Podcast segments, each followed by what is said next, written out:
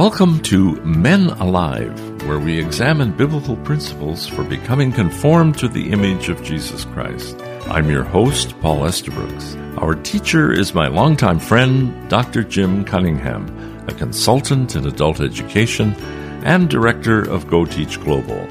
Dr. Jim. Paul, question for you. Have you ever been afraid? For sure. I think most, if not all of us, are afraid at different times for different reasons. I've heard the number one fear worldwide is the fear of dying, and number two fear is having to speak in public.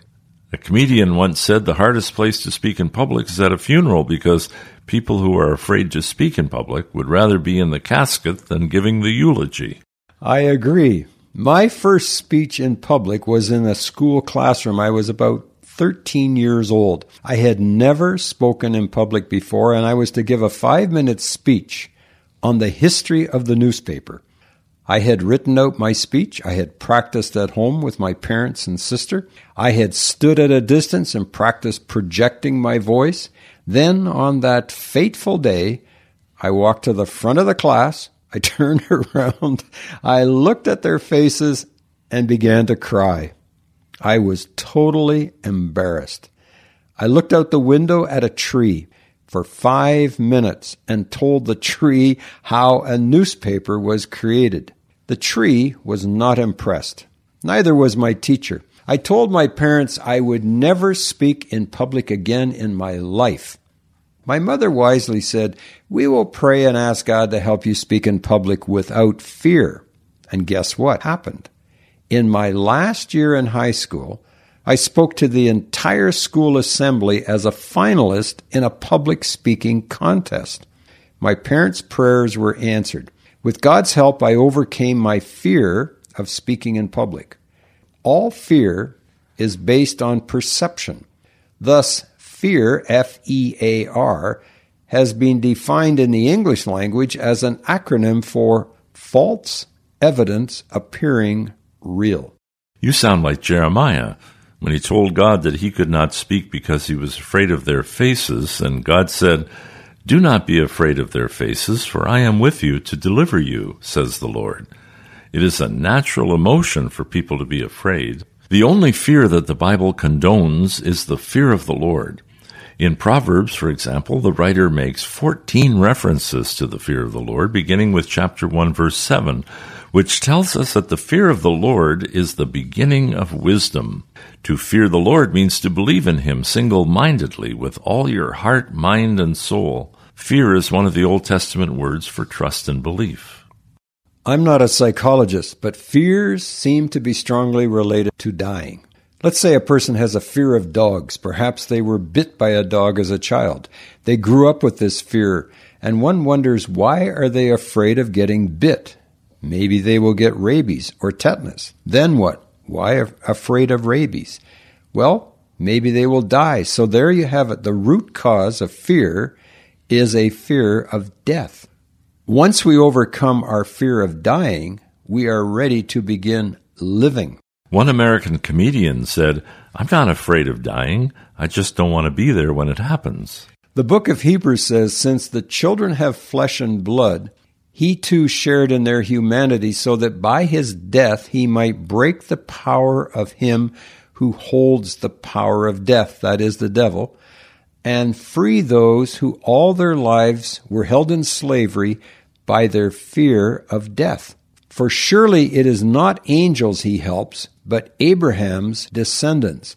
So our greatest fear seems to be the fear of death. And when you and I teach the theology of persecution and discipleship course, we refer to Revelation 12:11 that says, "And they have defeated him," referring to the devil, "by the blood of the lamb, by their testimony, and they did not love their lives so much that they were afraid to die. Not afraid to die is a powerful statement. Fear is normal, natural, and real for virtually everyone. In some versions of the Bible, the phrase do not fear is found 365 times. One verse for every day. It's like the apostle Paul said to Timothy, God has not given us the spirit of fear, but of power and of love and a sound mind. God spoke to the prophet Isaiah and said, You are my servant. I have chosen you, and I have not cast you away. Fear not, for I am with you. Be not dismayed, for I am your God. I will strengthen you. Yes, I will help you. I will uphold you with my righteous right hand. We each tend to fear the unknown, like changes in leadership, a health diagnosis that may not sound good, job security issues, an economic collapse, earthquakes, hurricanes, looking after aging parents. Some even fear making a commitment to marriage, and many fear the rise of Islam and totalitarian governments. But as Christian men, when filled with God's Holy Spirit, we can have no fear and no intimidation.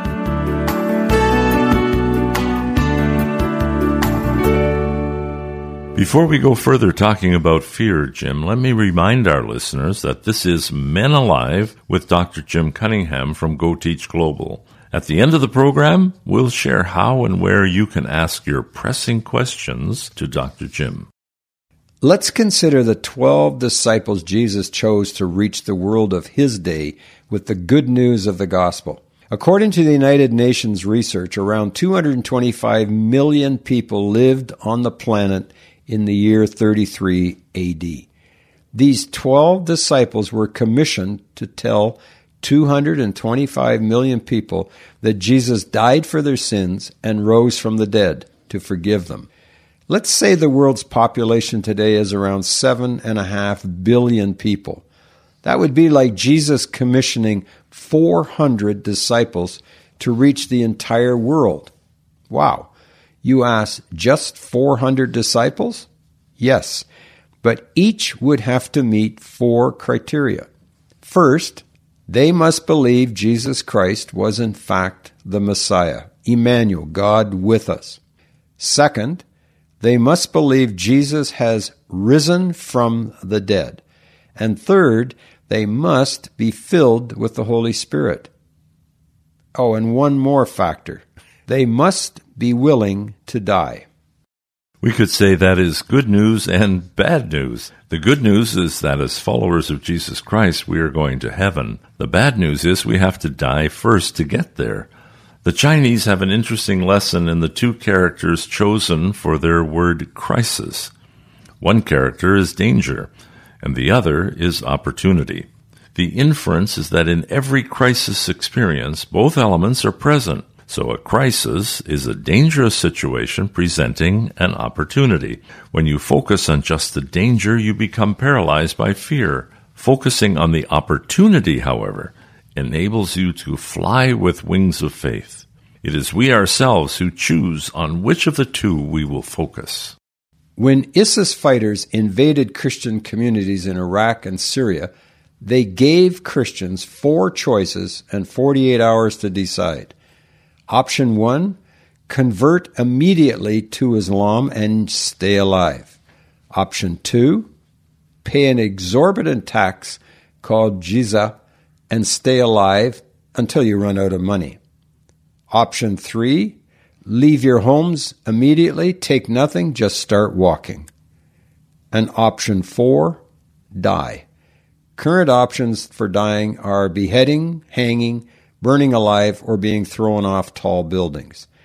Those four options would definitely introduce fear and intimidation. But we must remember that as Christians, we have only one enemy Satan.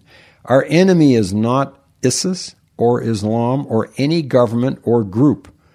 Our enemy uses many sources, such as rulers, religious leaders, relatives, rich people, radicals, to pursue us as followers of Jesus Christ, to intimidate us into silence and paralyze us with fear.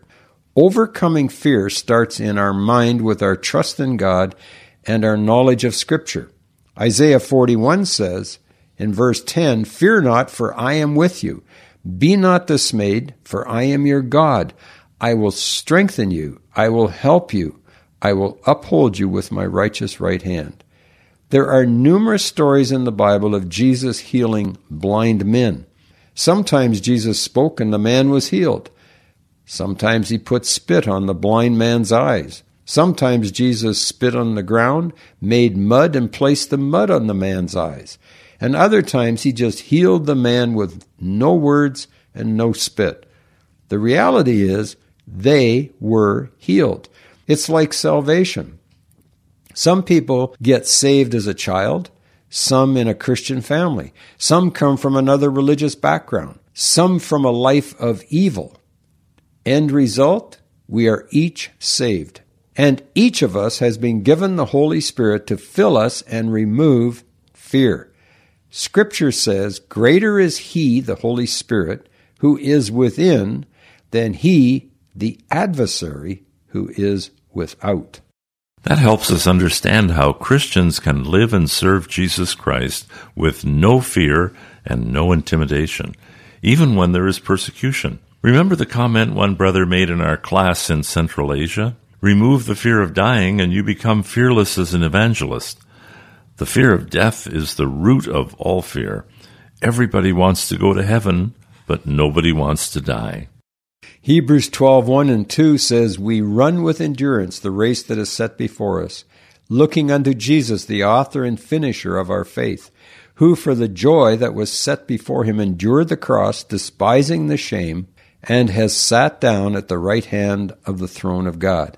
So being conformed to the image of Christ means we focus our eyes on Jesus, the author and finisher of our faith.